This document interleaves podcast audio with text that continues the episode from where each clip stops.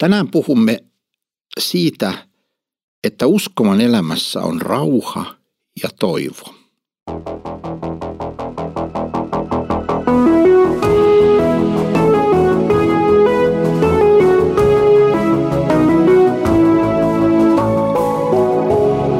Kirjoitusten pauloissa.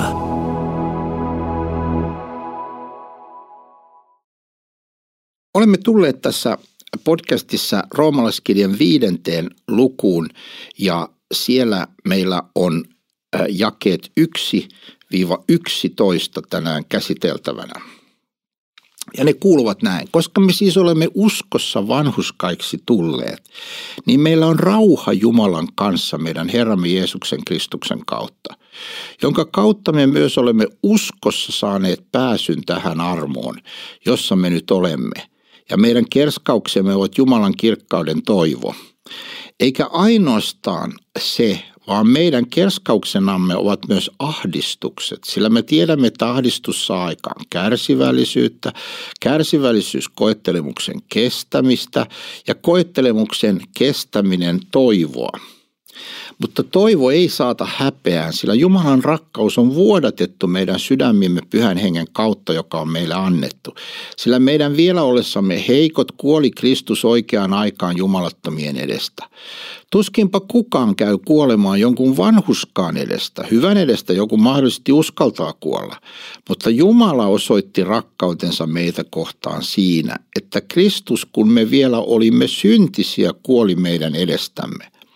Paljon ennemmin me siis nyt, kun olemme vanhuskautet hänen veressään, pelastumme hänen kauttaan vihasta. Sillä jos me silloin, kun me vielä olimme Jumalan vihollisia, tulimme sovitetuksi hänen kanssaan, hänen poikansa kuoleman kautta, paljon enemmän me pelastumme hänen elämän elämänsä kautta nyt, kun olemme sovitetut.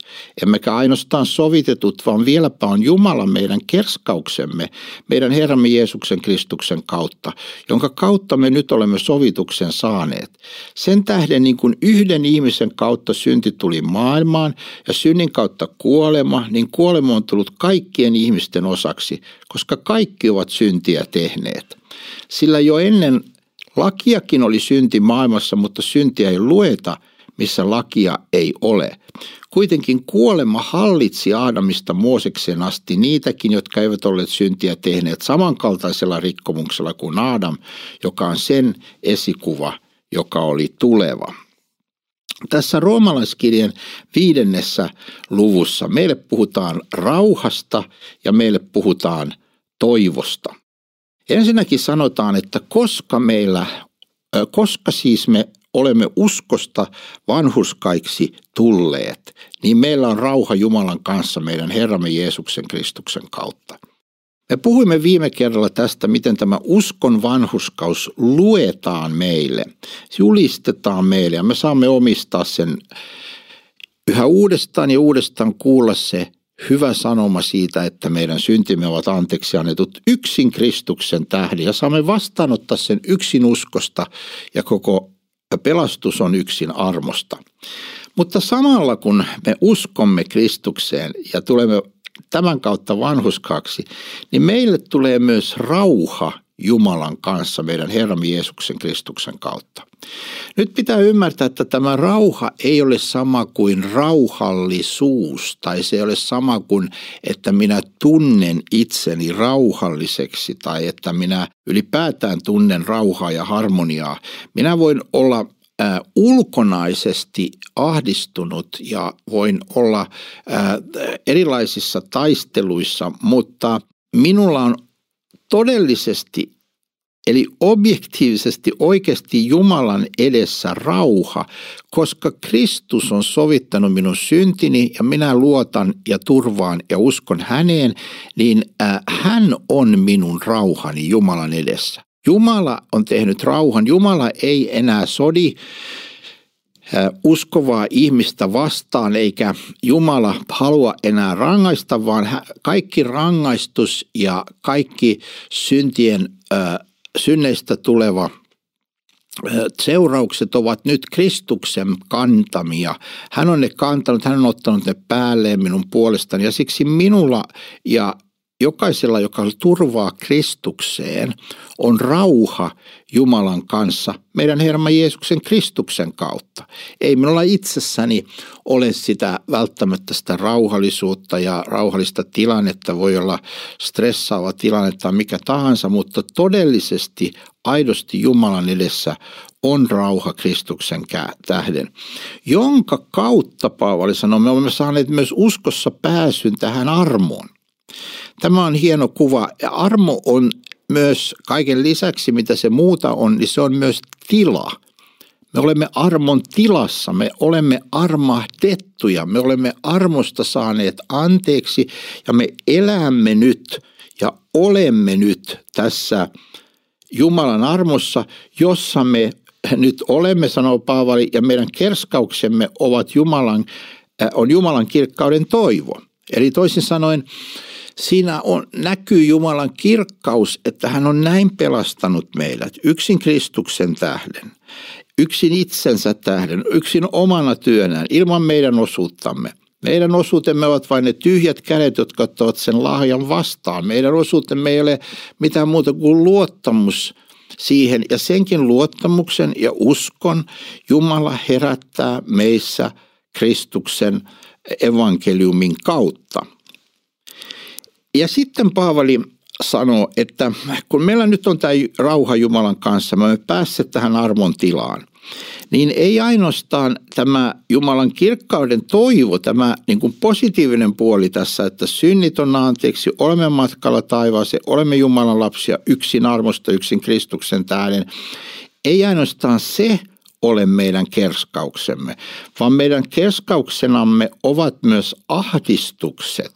Sillä me tiedämme, että ahdistus saa aikaan kärsivällisyyttä, mutta kärsivällisyys koettelemuksen kestämistä ja koettelemuksen kestäminen toivoa. Paavali tässä osoittaa, että kun tämä rauha Jumalan kanssa on Kristuksen tähden, niin kun ihmisen elämässä ja kaikkien ihmisten elämässä tulee jotakin ahdistuks, ahdistuksia, niin jos me pidämme tästä toivostamme kiinni, luotamme tähän Kristuksen evankeliumiin ja lepäämme siinä, niin myös ahdistus vaikuttaa jotakin hyvää meidän elämässä. Se nimittäin saa aikaan kärsivällisyyttä.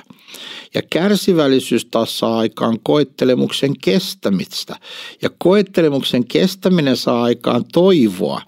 Ja toivo ei saata häpeään, sanoo Paavali, koska tämä toivon ankkuroitu Kristukseen, joka on jo voittanut pahan vallan, sovittanut synnit, astunut ylös taivaaseen, istuu Jumalan oikealla puolella. Eli meidän toivomme ankkuroituu sinne, missä Kristus on ja siihen täytettyyn työhön. Ja siksi mikään ahdistus, minkä joudumme käymään läpi, ei saa eikä voi ryöstää tätä perustaa meiltä, vaan pikemminkin se kasvattaa kärsivällisyyteen ja koettelemuksen kestämiseen ja, ja sitä kautta meidän toivomme on voimassa, että me pääsemme iankaikkiseen elämään, jossa kaikki ahdistus ja kaikki vastoinkäymiset ovat loppu. Ja miten tämä on mahdollista, että tämä toivo säilyy meissä ja me luotamme jatkuvasti Kristukseen? Sillä Jumalan rakkaus on vuodatettu meidän sydämimme pyhän hengen kautta, joka on meille annettu. Kun ihminen uskoo Kristukseen, hän saa Jumalan hengen. Ei ole ketään uskovaista, jolla ei ole Jumalan henkeä. Ei voi olla uskova Jumalan lapsi ilman, että on pyhä henki. Ja jos on pyhä henki, niin ihminen on Jumalan lapsi. Ja tämä pyhä henki lahjoitetaan samalla tavalla kuin se vanhuskaus julistetaan meille, niin apostolien teossa todetaan, että, että me saimme pyhän hengen kuulemalla, kuulemalla sitä evankeliumia. Kun evankeliumi meille julistetaan, me omistamme sen, niin pyhä henki asuu meidän sydämessämme ja hän on se, joka antaa meille voiman käydä kaikkien ahdistusten läpi, kasvattaa meitä kärsivällisyydessä, vahvistaa meillä tätä toivoa, että – me saamme luottaa Jumalan. Ilman pyhän hengen työtä yksikään meistä ei pysyisi uskossa. Ilman pyhän hengen työtä yksikään meistä ei alun perin uskoisi, eikä pysyisi uskossa, eikä pääsisi perille. Mutta pyhä henki meissä – kiinnittää meitä jatkuvasti Kristukseen ja kirkastaa jatkuvasti Kristusta meille. Pyhä henki ei niinkään nosta esiin itseään, vaan pyhä henki nostaa esiin Kristuksen ja kirkastaa häntä ja kiinnittää meidät häneen.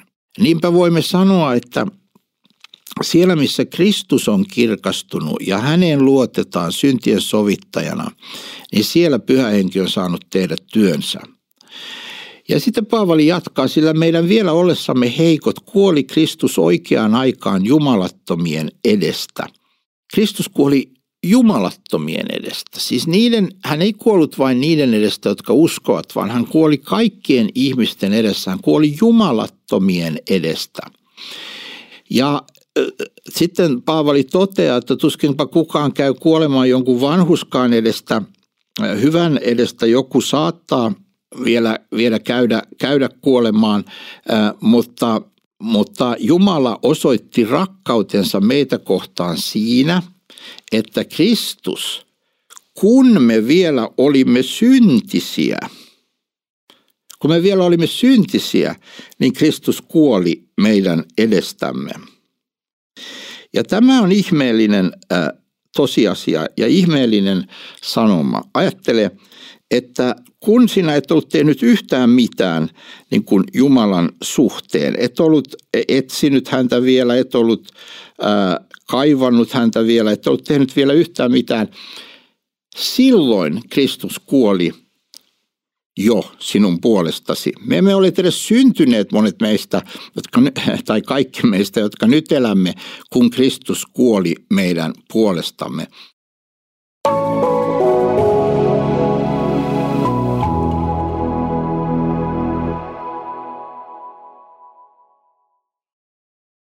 Tämä on taas yksi osoitus siitä, kuinka Jumalan työ tulee aina ensin. Kristus menee ristille, kuolee, sovittaa synnit, nousee kuolesta. Sitten tämä sanoma julistetaan meille ja se synnyttää usko meistä, meissä. Eli Kristuksen työ ja Jumalan sana tulee aina ensin ja sitten syntyy sen kautta usko. Paljon enemmän siis nyt, kun olemme vanhuskautetut hänen veressään, pelastumme hänen kauttansa vihasta. Siis jos kerran Kristus kuoli meidän puolestamme, kun me emme vielä uskoneet, niin paljon enemmän nyt, kun olemme uskovia ja olemme vanhuskautetut Kristuksen tähden, niin hän todella pelastaa meidät ää, tulevasta Jumalan tuomiosta ja, ja vihasta. Sillä jos me silloin, kun vielä olimme Jumalan vihollisia, tulimme sovitetuksi hänen kanssaan, hänen poikansa kuoleman kautta, paljon enemmän me pelastumme hänen elämän kanssa kautta nyt, kun olemme sovitetut. Toisin sanoen, koska, koska Jumala oli niin rakastava ja hyvä, että hän etukäteen kuoli kaikkien maapallon ihmisten puolesta. Ja tietysti jos ajattelemme vanhan testamentin ihmisiä, niin hän kuoli niin kuin heidän elämänsä jälkeen, mutta he saivat jo etukäteen uskoa tähän ää, tulevaan Messiaaseen ja pelastua näin. Ja nyt siis tämä sanoma, että hän on kuollut meidän puolesta, kun meitä ei vielä edes ollut etukäteen, niin se myös julistaa meille sitä, että kuinka paljon ennemmin me pelastumme nyt hänen elämänsä kautta, kun me olemme sovitetut Jumalan kanssa. Ja sitten Paavali lisää vielä, emmekä ainoastaan sovitetut, vaan vieläpä on Jumalan kerskauksemme meidän Herramme Jeesuksen Kristuksen kautta, kautta me nyt olemme sovituksen saaneet. Kristitty voi siis todella kerskata, hän voi kerskata Kristuksesta, hän voi olla iloinen ja hän voi ylistää Kristusta, joka on tehnyt tämän valtavan työn, että hän sovitti meidän syntimme. Tässä ei ole mitään ylpeyttä. Tämä ei ole millään tavalla vastakohtaa hengelliselle köyhyydelle. Päinvastoin, kun me ymmärrämme, että me olemme itsessämme hengellisesti köyhiä ja mahdottomia ja meillä ei itsessämme ole mitään, mikä meidät pelastaisi, niin me voimme ylistää, kiittää ja kerskata sillä, että Kristus sovitti minun syntini. Hän kantoi kaiken, hän teki kaiken. Hän on minun ylistykseni ja kiitokseni ja hän on minun pelastukseni, syy ja perusta. Hän on tehnyt koko työn, hänelle kuuluu kiitos ja kunnia nyt ja ikuisesti.